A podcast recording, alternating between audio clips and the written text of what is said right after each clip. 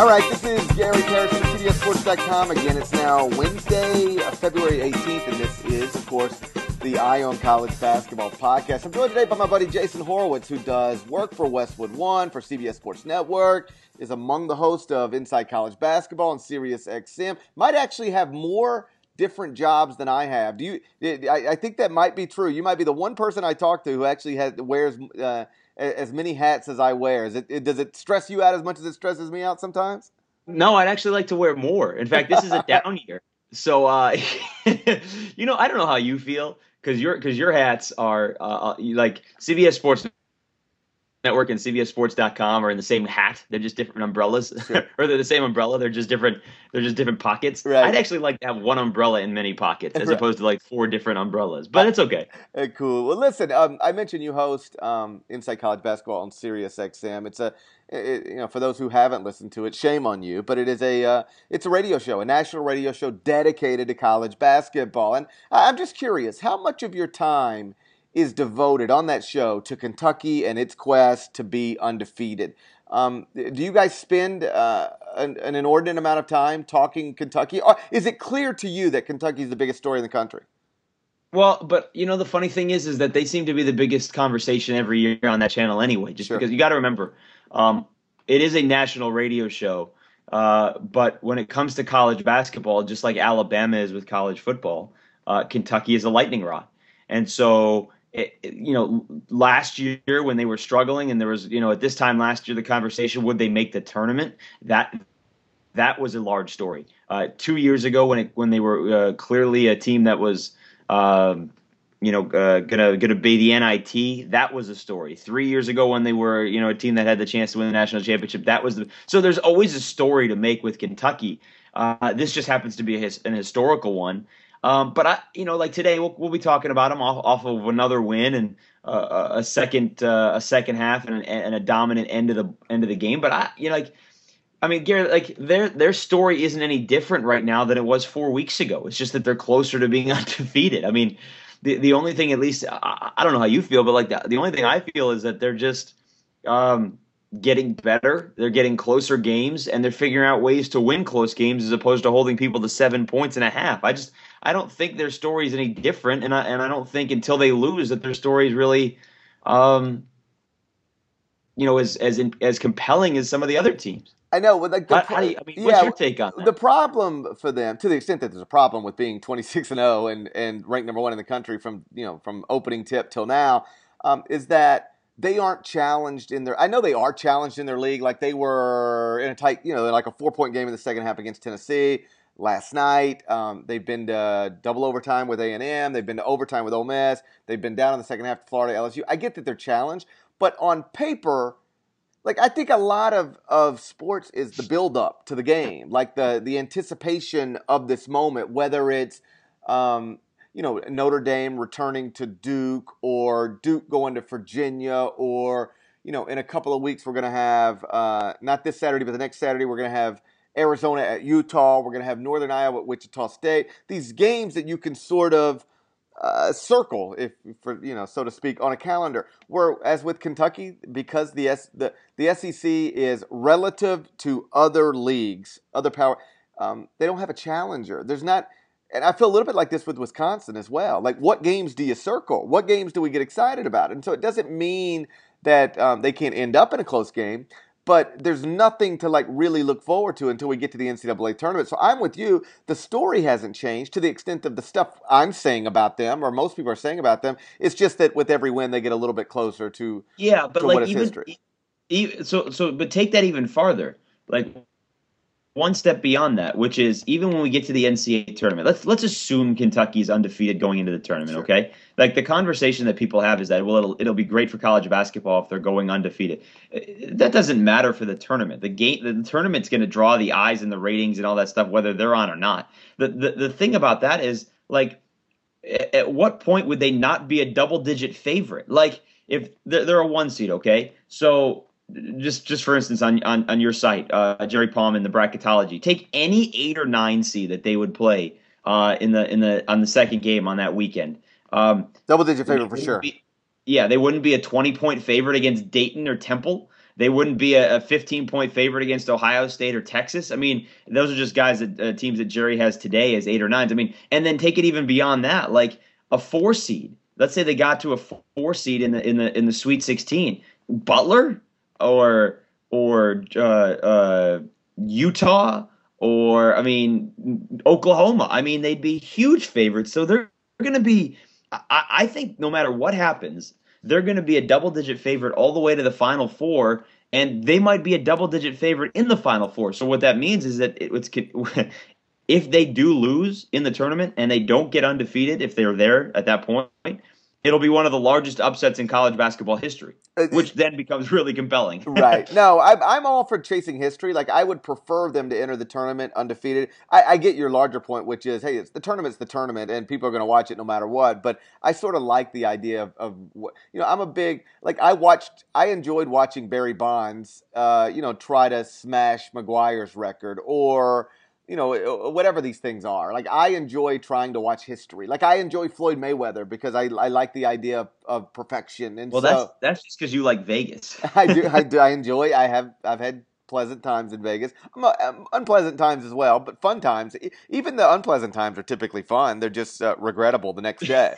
uh, but um, no, I so I like excellence. I guess that's what I would say. I'm not the the sports fan who roots for the underdog all the time. I mean, I enjoy that, but I I prefer excellence, like witnessing excellence. And so, for the same reasons I enjoyed Barry Bonds and Floyd Mayweather, uh, I actually like the idea of Kentucky being undefeated. And uh, I, I think you're exactly right about the tournament there you know, when are they going to be even a single digit favorite? Like maybe the Elite Eight, maybe the Elite Eight, but but probably maybe. yeah, maybe just maybe. Well, but but here's the problem with that. Like, and this doesn't mean that it happens now, right? I mean, because uh, you know Vegas is is is you know they want to draw a betting line, so this isn't necessarily what reality is. But the the the two like the teams that they have beaten this year and beaten badly I mean, they held Kansas to 12 points and a half. I was there. Kansas is, you know, Arizona's really good defensively, but, you know, Arizona struggles to score at times. I, I don't know. Like, you know, if they met Wisconsin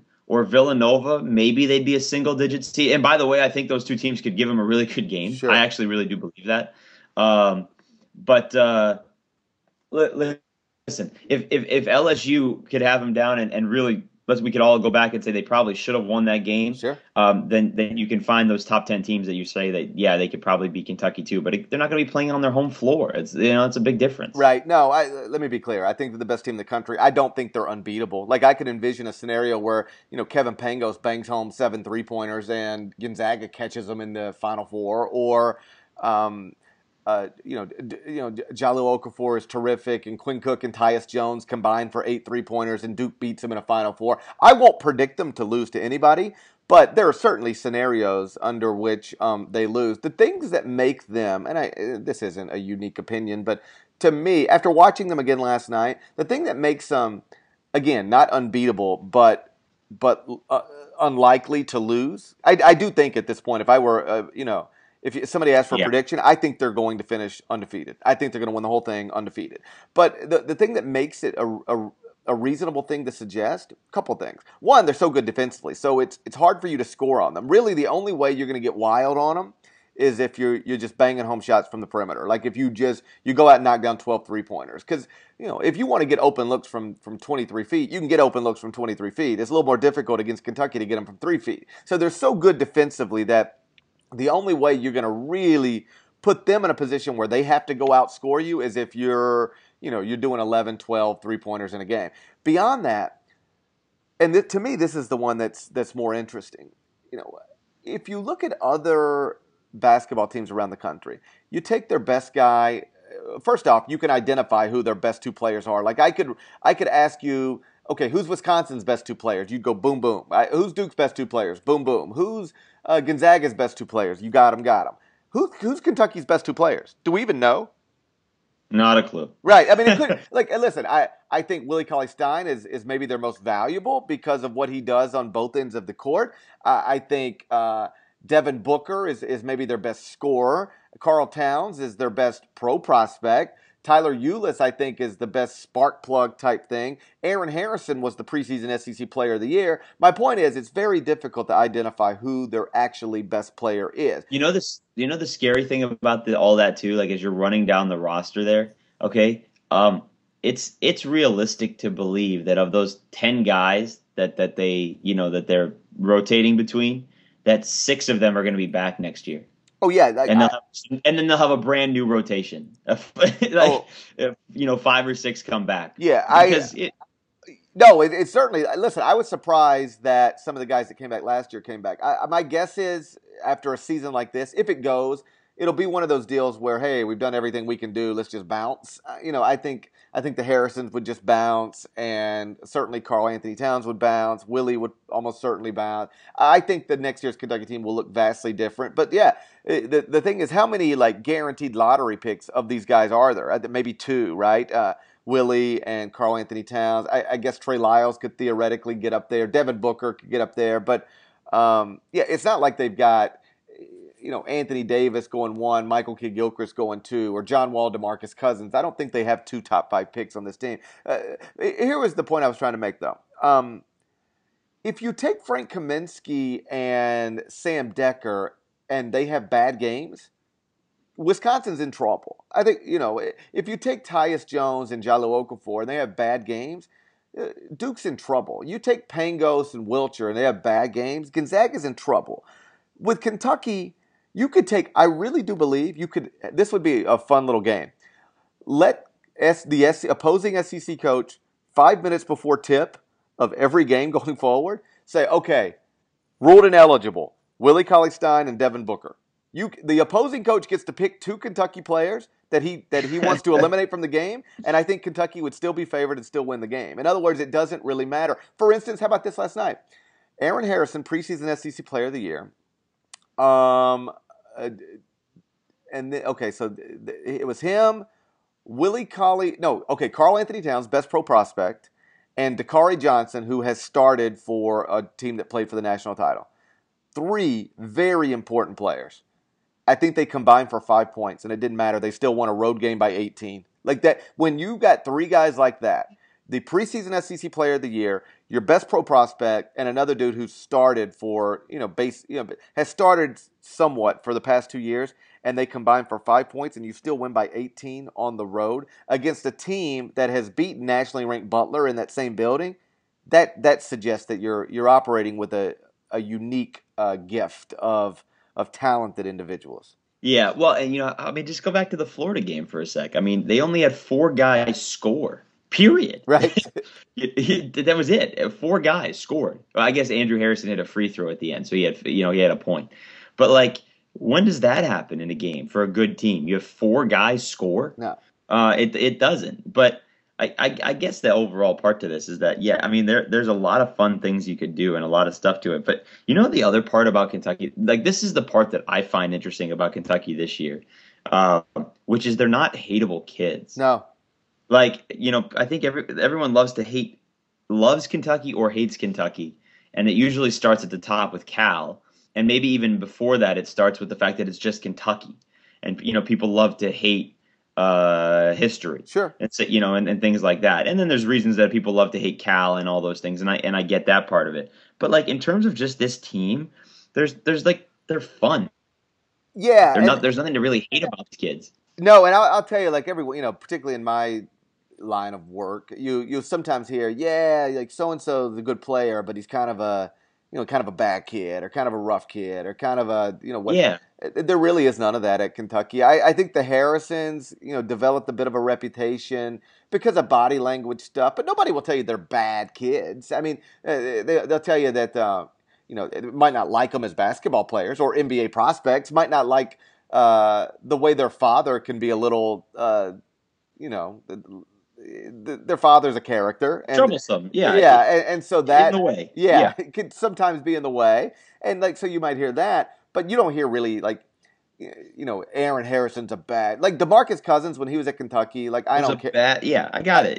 Not, not, a criminal I'm not calling him a criminal but just a a jerk all right and volatile and um and still is frankly and I don't care what Kentucky fans say like you talk to anybody I don't want to say anybody but talk to some people who worked with DeMarcus when he was in high school, who worked with DeMarcus even when he was at Kentucky, and who worked in that Sacramento Kings organization. He he ain't fun loving DeMarcus Cousins that everybody that that not everybody that some people like to paint him as. Like so, I could tell you negative stories about DeMarcus Cousins. Um, it, it, again, not he, he ain't gonna rob a bank, but I'm just saying he's not the most pleasant human being on on the planet, or even in the top million probably. But um, but like with this roster, this particular one, like Willie Cauley Stein is a smart, thoughtful, you know, like d- decent dude, best I can tell, and that really um, trickles on down the the thing. So I know there's always going to be an anti-Kentucky thing, like you said, and there's always certainly undeniably going to be an anti-Calipari thing, but I don't think you know. I don't think. I mean, you could find many things wrong with the actual makeup the roster. It seems like a um, a pretty a pretty cool group of kids, and beyond that, guys who have completely bought into the team concept. Like Karl-Anthony Towns isn't going to be a first team All American. He's not. He's not. He might not even be first team All SEC. Yeah, well, yeah, probably be yeah. But like the stat, like Bobby Portis might end up winning SEC Player of the Year. Uh, because the Kentucky kids aren't going to have the numbers because they're not playing the minutes because they they're all buying into this sort of you know uh, you know I, I, I hesitate to call it a platoon but that's what everybody else calls it so we'll just call it the platoon uh, not all uh, not all elite level kids would buy in the way that these kids seemingly have bought in and I, I think that's uh, impressive and probably something that that's not highlighted enough Cal's done a tremendous job with the roster uh, but some of the job he's done with the roster is rooted in um, these aren't bad kids and these aren't rough kids. It's a mostly uh, compelling uh, group of college basketball players. All right, let's uh, let's switch gears a little bit. Were you okay with uh, Sterling Gibbs two game suspension after what happened on Monday night? Two game suspension, okay with you? Yeah, I didn't have an issue with it. I, I, uh, you know, if they would have gone one game, I would have been fine. The yeah. two game, that's fine. I'm glad. You know what's nice about it is that the university didn't wait. Right. Like, and and and I don't know that most places would do that. Now, maybe they're saying maybe this for them is a way for them to say, you know what, uh, it's it, it's an opening for us to make a change at the top, and this is a way for us to do that, and so the university could be saying that. But um, he's a representative of the university, and on and on Monday night uh, in any college basketball week, there aren't that many games on. Right. And so when that happens, that becomes a if it were a Wednesday, that probably wouldn't have been as big of a deal as it is on a Monday in terms of everybody seeing it. But because it's a Monday, uh, it became a much bigger deal. And and you know the other thing too is that like that's just frust- ridiculous in, in what it was. Sure. But and, and by the way, Sterling Gibbs handled it afterwards as best he could. Like Beautiful. immediately afterwards, he didn't wait till the next day to apologize. He you know he he he addressed it immediately. Um, which you know people could still attack him for what he did on the floor, but in terms of how he handled it afterwards, he owned up to it. He didn't make excuses, and, and that was great. Um, and so now he'll suffer the two game suspension, and and and and, and Seton Hall is probably going to lose two games, and and they're out of the tournament, and we'll see what happens with Kevin Willard. But um, no, yeah, I, I was fine with it. I I was fine with I was fine with everything that happened after the forearm to the face. I was all good. Yeah, that, I'm, I'm with you. Like, uh, I, I was impressed. Like, Sterling Gibbs didn't even try to defend himself, honestly, as, as much as maybe I tried to defend him, right? And, and I never tried to defend him like he was wrong. That was clear. Uh, my only, um, I guess, point of contention would be after watching the video from multiple angles, I'm not, I'm, I'm certain he balled up a fist and he swung his arm violently and that you should be punished for that regardless of your intent. The only thing I try, and I can't even understand why people are still arguing with me about this. I'm not sure he was trying to hit Ryan Arcidiacono in the head. I know that he did, but I'm not sure that was his intent. Now we could be splitting hairs here. Yeah, you could argue, hey Gary, who cares? Where, whether he was trying to hit him in the head or hit him in the chest, he still um, attacked him, for lack of a better phrase. Well, let and, me ask you something. Yeah. What's worse, if he tries to hit him in the groin or if he tries to hit him in the head? Right. Yeah. Yeah. Again, we could be splitting hairs here, but that was it, it. Got it gets lost a little bit. Like I, I didn't say he wasn't. It, it, he wasn't intentionally. He didn't intentionally strike him. I said he. I'm not sure he intentionally struck him in the head. And so when it was getting framed that way, Sterling Gibbs just intentionally punched Ryan Arcidiacono in the head.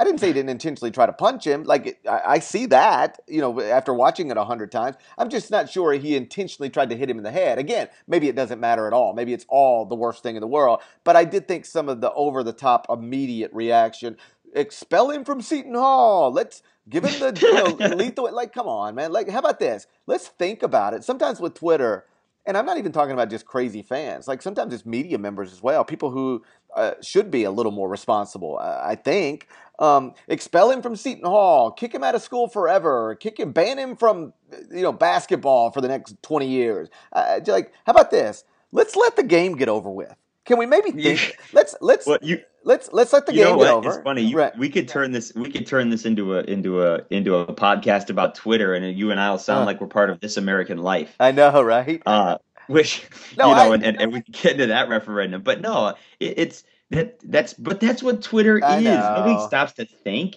and and and guess what? That kind of carries itself over to to to our daily routine about how how people handle themselves. They don't stop to think. It's the immediate response. It's the immediate gratification, and and and and and it's what does everybody care about what I say, and that's what it is. Um, but with with that being said, I still am with you that it, it okay. Even if he didn't mean to hit him in the head and he was aiming for somewhere else, it just doesn't matter. Right, I mean, the kid lost his cool. The team had, and, and you know what? This is more of a probably a, an overriding thought about Seton Hall as a basketball program. They've lost their cool completely. Sure. Um, from the reports about what's going on in the locker room, the reports about what's going on with Isaiah Whitehead and, and the group that surrounds him, um, Jaren Sina quitting the team. Um, all, all those other things. This is a team that was 19th in the country. They had beaten Villanova. They were 12 and two. They had won a, a, a non-conference tournament. Um, they had a couple of good wins. They beat Georgia, which you know, last couple of days have really hurt that part. But like they had really done some good things, sure. and they have not been able to handle whatever it is that's bothering them as a group. And I think honestly, and, and I like Kevin Willard a lot, and I and I really think he's done a pretty good job in what is a tough, tough place to win. I don't think he gets out past this year. Yeah, well, that I mean, it, it is. I did think the the Gibbs moment was, on some level, like you pointed out, symbolic of what's happening at Seton Hall. Like this is a this is an individual losing his cool, falling apart in the moment, and uh, to a larger degree, that the entire basketball program seems to be losing its cool and falling apart. You know, as this season uh, progresses, it also reminds me a little bit of the way the Bobby Gonzalez era ended. You know, with Herb Pope, you know, cheap shotting, you know, a, an opposing player and it just sort of un, uh, unraveling on Bobby uh, down the stretch to the extent that it, it, it cost him uh, his job. Kevin is now quite clearly up against a lot of the same stuff. But yeah, my sort of a lasting thought for Monday night was let's just let's just how about how about we let's take 20 can we at least take 20 minutes and think about it for a minute think about whether you really want to ban sterling gibbs from basketball forever based on this moment. Like maybe we should think about it for a minute, hear what he has to say, see if any other angles emerge, and then uh, almost from the moment the game was over, that um, I was about to call him a kid. He's not a kid; he's a young adult. Uh, but uh, the college student, um, I-, I thought he handled it remarkably well. And no, uh, simply apologizing and taking responsibility doesn't mean that what happened didn't happen. Like what happened happened. But once what happened happens uh, you can handle it in a variety of ways. People mishandle apologies all the time. Alex Rodriguez comes to mind, uh, but I thought he, he he properly handled that apology. And then the only thing more impressive was the way um, Ryan Arcidiacono um, accepted the apology in a very public way. Hey, a heat of the moment thing, we're all good. And I just thought that in what was a a pretty, on some level, embarrassing moment for Twitter. Uh, with uh, you know uh, literally thousands of people. I mean, he was trending on Twitter uh, all over this country, yeah. reacting immaturely and on some level irrationally. Here we had two college guys, the two guys who were actually involved in the incident, seemingly handling it more maturely than all of the adults who who were, um, you know, uh, tweeting as as quickly and uh, as aggressively as they could. I just thought if there's a way to take an ugly basketball moment, college basketball moment, and turn it into sort of a neat moment with the way uh, Sterling and Ryan handled it um, post game, I, I, thought maybe this is an example. Ugly, ugly, unnecessary, and reckless moment that deserved punishment. Two games seems about right to me. Uh, but I thought both of those guys um, handled themselves well uh, after uh, the fact, as, as, well as you possibly could. I want to ask you about Gonzaga. Uh, they're 26 and 1 uh, lone loss at Arizona in overtime in a game that they will, probably would have won at the end of regulation if uh, you know a very clear foul against Arizona would have been called. Whatever. That's basketball. Happens all the time. Let's so let's just keep it simple. 26 and one, lone loss in overtime at Arizona. They only have four top 50 wins. Now you know that you know the reason for that as well as I do. They play in the West Coast Conference. There's only so many you can get. Um, all you can do when you play in a league like that and this was the case with Memphis and Conference USA for years. Uh, you schedule as aggressively as you can, and then you hope for the best. Uh, Gonzaga has consistently over the years scheduled as aggressively as they as they could. They played Memphis a few weeks ago. The problem is, most years that Memphis wins a good win for you. This year it doesn't matter at all. Every other contender for number one seed is going to have at least twice as many top 50 wins. So I'm curious, how do you think this should be evaluated? On one hand, we talk about resumes all the time. Well, a, a resume with you know 10 top 50 wins is is on on the surface more impressive than a resume with four top 50 wins. On the other hand, to penalize Gonzaga for that is to is to penalize them strictly because of their league affiliation, which they can't do anything about. How do you balance all of this stuff? I, I think uh, two things come to mind. First of all, I, it didn't seem like this year was as as aggressive as years past. Like, and again, this is not their fault, but Gonzaga is always in one of those, or you know, whatever the rule is in terms of how many uh, how many years you can be in one of those uh, tournaments where you're getting two or three really good games. They were in the NIT season tip off. Um, so yeah, they played St. John's, who's going to be a borderline tournament team. Georgia, who knows if they're going to end up being a tournament team. So they played those two teams.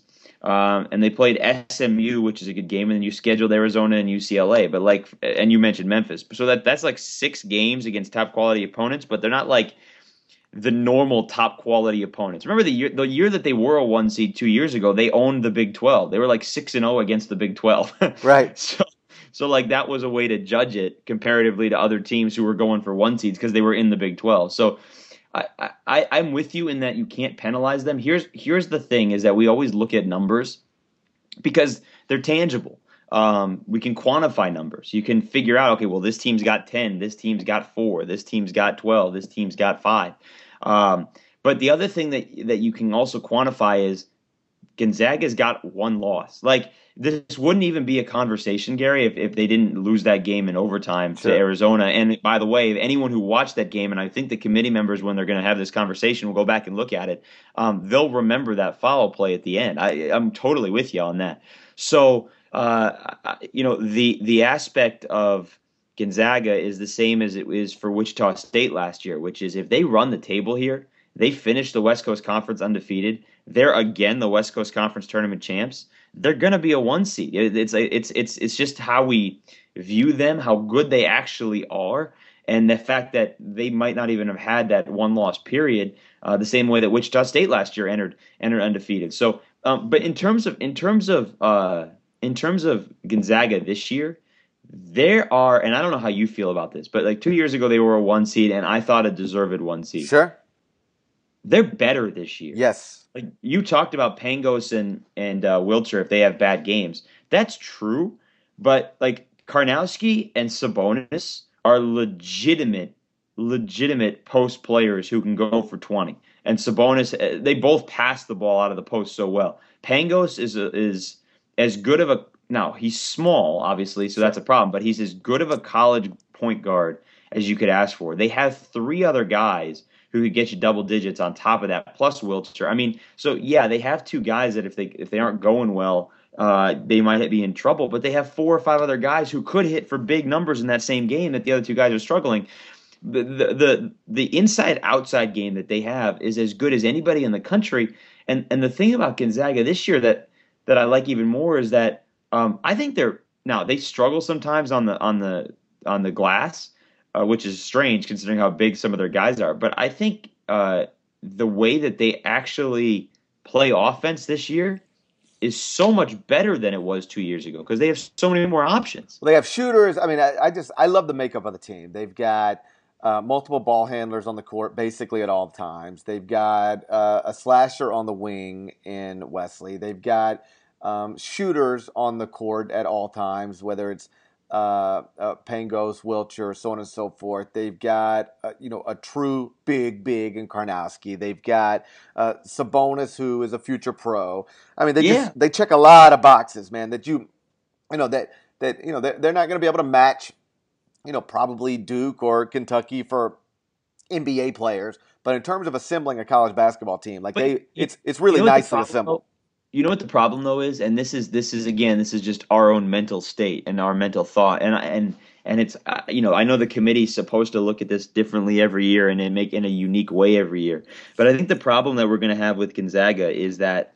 Um, you haven't shown it to us lately. Like they haven't gotten out of the first weekend. I think 2009 is the last time they made a Sweet 16, and that has nothing to do with these kids. Well, it has something to do with some of these kids, but like it has nothing to do with this group and this team because um, it's a different team than sure. the ones from the last five years. But just as a program, uh, I wonder if some people are going to zag it out. Is that? Yeah. Oh, you know, I, you, you, I, I can tell you, like uh, from you know, I wrote a column very early on about, you know, this is, I believe, Mark Few's best team. And, you know, if the idea that people point out that he's never been to a Final Four, um, you know, like it doesn't matter to me nearly as much as it matters. The, the, idea that they've never been to a Final Four doesn't mean they can't get to one. It just sometimes is just, just you know, it's a single elimination tournament. Weird things happen. Uh, they've had final, they've had teams that are good enough to get to the Final Four. The Adam Morrison team was good enough um, the one seed team a couple years ago was good enough. People forget, like, eh, didn't they lose to Wichita State? They lost to Wichita State, hit, right? Who hit,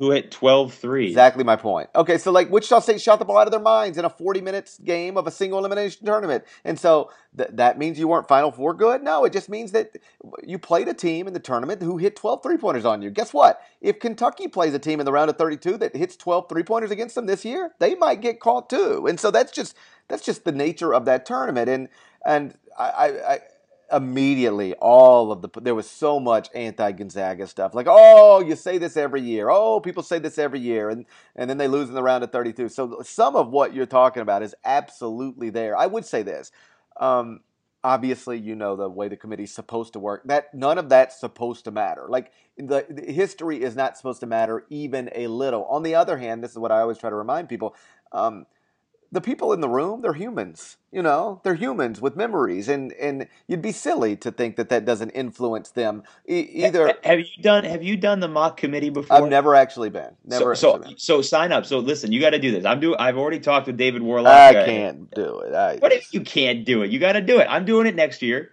You and I'll hang out for two days. I would love to do that, though. Yeah, I would love we'll to hang out. in Indianapolis. We'll have go to St. Elmo's, and uh, or, or, or you know, or maybe we'll just hit up uh, Steak and Shake, whatever you want. I like them and, both. Uh, and uh, and we'll uh, we'll do it. I'm doing it next year, and here's the reason why. The reason why is that we this exact conversation that we're having right now, which is that.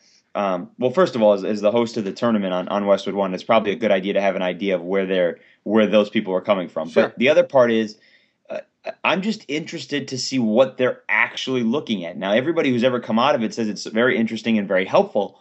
Um, but but the aspect of how hard is it to put aside your preconceived thought of a team and then what other people are thinking about them uh, and compare it. I think that is the the the interesting part of what that mock committee does, and I think it's a it's a good it's a good learning tool. Well, yeah, uh, certainly it's a good learning tool. I think I have a pretty good grasp of how it goes on. Um, and and uh, but I do love Steak and Shake and St. Elmo's, and uh, so I, I could be influenced by that. Uh, I guess it's it's it's highly data driven. Like uh, you know, a lot of it is it's like you have numbers and and data in front of you, but still you're human. You're you you know, and biases come in whether you even know they do or or or whether whether intentional or unintentional, and, and almost uh, certainly always unintentional, but they're still there, right? Well, but that but that then gets to the same question. I mean, this doesn't even have to just be about the one seed or about Gonzaga. I mean, this gets into you know, so the the you were talking about it's very data driven and we had this conversation on the show yesterday on Sirius XM. What is what what is more important in scheduling? Um, victories uh, against against teams that aren't going to be tournament capable and not having bad losses, or scheduling or scheduling tournament quality type teams and not beating them. Like and, and here's and here's where that came to here's where that came to fruition. We were talking about Texas yesterday, and look, it's not Texas's fault that UConn uh, isn't going to be a tournament team. Like that, you know, that's the, it was the return game. They beat them when they beat them, whatever at that time. They thought that's going to be a great win. It, it, you know, same thing for everybody that beat Florida this year. It's not just not going to turn out to be a good win. Right. Like Texas has played a lot of teams uh, with with high quality or with with high quality resumes. I looked this up. I looked this up earlier, just coincidentally. They've got nine losses now. Eight of them are to schools that are ranked right now. Eight of the nine. The only right. loss they have to a currently unranked team is to Stanford, and that's still a top 50 RPI loss. So they have, of the nine losses, eight are to teams that are currently ranked, and the one that isn't is still a top 50 loss. In other words, they've got no losses outside of the top 50. Their problem, of course, is they've only got one top 50 win. So they've played all these games, they just haven't really won any of them. And, you know, so what do you value? Do you value a 25 win team with, with, uh, with, with no, like, here's what I fundamentally believe. I don't think losses to quality teams hurt you. I, I, think bad losses hurt you, and a lack of good wins hurts you. I don't think losses to good teams hurt you. Exactly, and so, but but but to me, a team that wins is more important. Like I, that's like, like I'm all I'm all for you on the fact that they don't hurt you, but to me, you got to beat somebody. Right. No, point. ultimately, and, and, and, honestly, this is a. Um, this is an interesting conversation because I think sometimes this gets. I've had conversations with committee members about this. First off, they want to see if you even try to schedule people. Like they are impressed by your effort. Like, did you even try? So they won't look at Gonzaga and say you didn't try to schedule anybody because Gonzaga will say we tried to schedule Memphis. Memphis is usually good. You know, like we signed that contract two years ago. Memphis has been to uh, you know, four straight NCAA tournaments. We thought we were playing an NCAA tournament team. They'll tell us we didn't try. We tried. Uh, that matters to the committee. Um, if you don't try, like if you don't try to schedule outside of your league and you want to sit there on selection Sunday on the bubble, you are up against it. Like I've talked to enough committee members uh, uh, to know that. Also, though, they do want to know that you can beat somebody because the the counter argument to what I said about Texas, hey, they don't have any bad losses. Fine, but everybody can lose to good teams. Like everybody can lose to good teams. Who can beat good teams? Show us that you can beat somebody. If we put you in the field, show us that you're good enough to advance. Uh, so just losing to, uh, so this is uh, again, we may be uh, totally into semantics here, but I don't think losing to good teams hurts you. But if that's all your resume is, hey, we all our losses are to good teams. Well, who did you beat? Because like if, if all you can do is is lose to good teams that's fine. And beat bad teams, that's fine. But guess what? In the tournament, you're probably not going to play a bad team because you're going to be a nine seed, 10 seed, 11 seed. So you're playing good teams and you haven't really beaten any. So what's the point of us putting you in there? Uh, just just losing to good teams isn't enough. That's that's a nice part of a resume, but you need to be able to show you can actually beat somebody as well. Otherwise, um, what have you really done except done something that literally anybody could do, which is lose to good teams every time you play them. Just Ex- yeah, exactly. And so like, and so like, I know that conversation, and, and this is one like you have every, every, every year, but like that conversation about uh, uh about uh, you know bad losses hurt you, and not scheduling anybody hurts you. But like if you're a team that's scheduled okay, you have a couple of bad losses, but you also have some really good wins. I'd much rather see that team in the tournament than see a team that that uh, that's scheduled didn't beat anybody and doesn't have any good wins because you know what? Yeah, you might have lost. Like for instance, Georgia's got a couple of bad losses now. They're starting to rack up, but they got like four, real five really good wins. And and you know what? They went and won at Kansas State. And Kansas State, you, that, that, like when you schedule Kansas State, you're scheduling a good team, right? Um, you know stuff like that. So just just one example. The other one, the other one like that's Providence. Like Providence has taken some bad losses, but they got some really good wins too. Like I'd rather see LaDontae yeah. Henton, Kris Dunn, and a Providence team that has shown they're they're they're good enough to beat good teams. Uh, in the tournament, even if they've taken some some silly losses, they've they've they've got some quality wins. They've got two players that can carry you. Providence is the perfect example of somebody who, yeah, they've taken some sketchy losses, but man, they've got some good wins and they're capable of advancing. I'd like to see them in the field. Yeah, no, uh, listen, but let's not expand the field. yeah, no, I, I, think we can both agree there. No, no going past 68. In fact, I'd be for going back down to 64. Uh, I will bottom line it like this with Gonzaga. Um, I, I, recognize they're not going to have the same number of quality wins as say Wisconsin or Duke or whatever. uh, if they went out, they deserve a one. Like, period, end of story. Uh, I'm not interested in penalizing somebody based on league affiliation. Uh, they will have scheduled aggressively enough, I think. We could debate to what extent, but aggressively enough, and they've done an amazing job. Again, if they went out against that schedule. And so if we assume Kentucky's going to be a one, Virginia's going to be a one, and then I'm saying Gonzaga's got to be one as well if they went out, and then we only got one spot left for. Um, one spot left, period, for anybody. And it means that you know, a Big Ten champion Wisconsin would have to get pushed to the two line, or a Big 12 champion Kansas would have to get pushed to the two line, and that is not ideal. I'm not even sure it's fair, uh, but I think it would be uh, more unfair if this makes sense, uh, to take a Gonzaga team that finishes with one loss, an overtime loss at Arizona, and say that's not good enough for a one. I would give Gonzaga the, the third one or the fourth one, whatever, and then let uh, Kansas, Wisconsin, Duke, you know, fight for that. Maybe even Utah, frankly.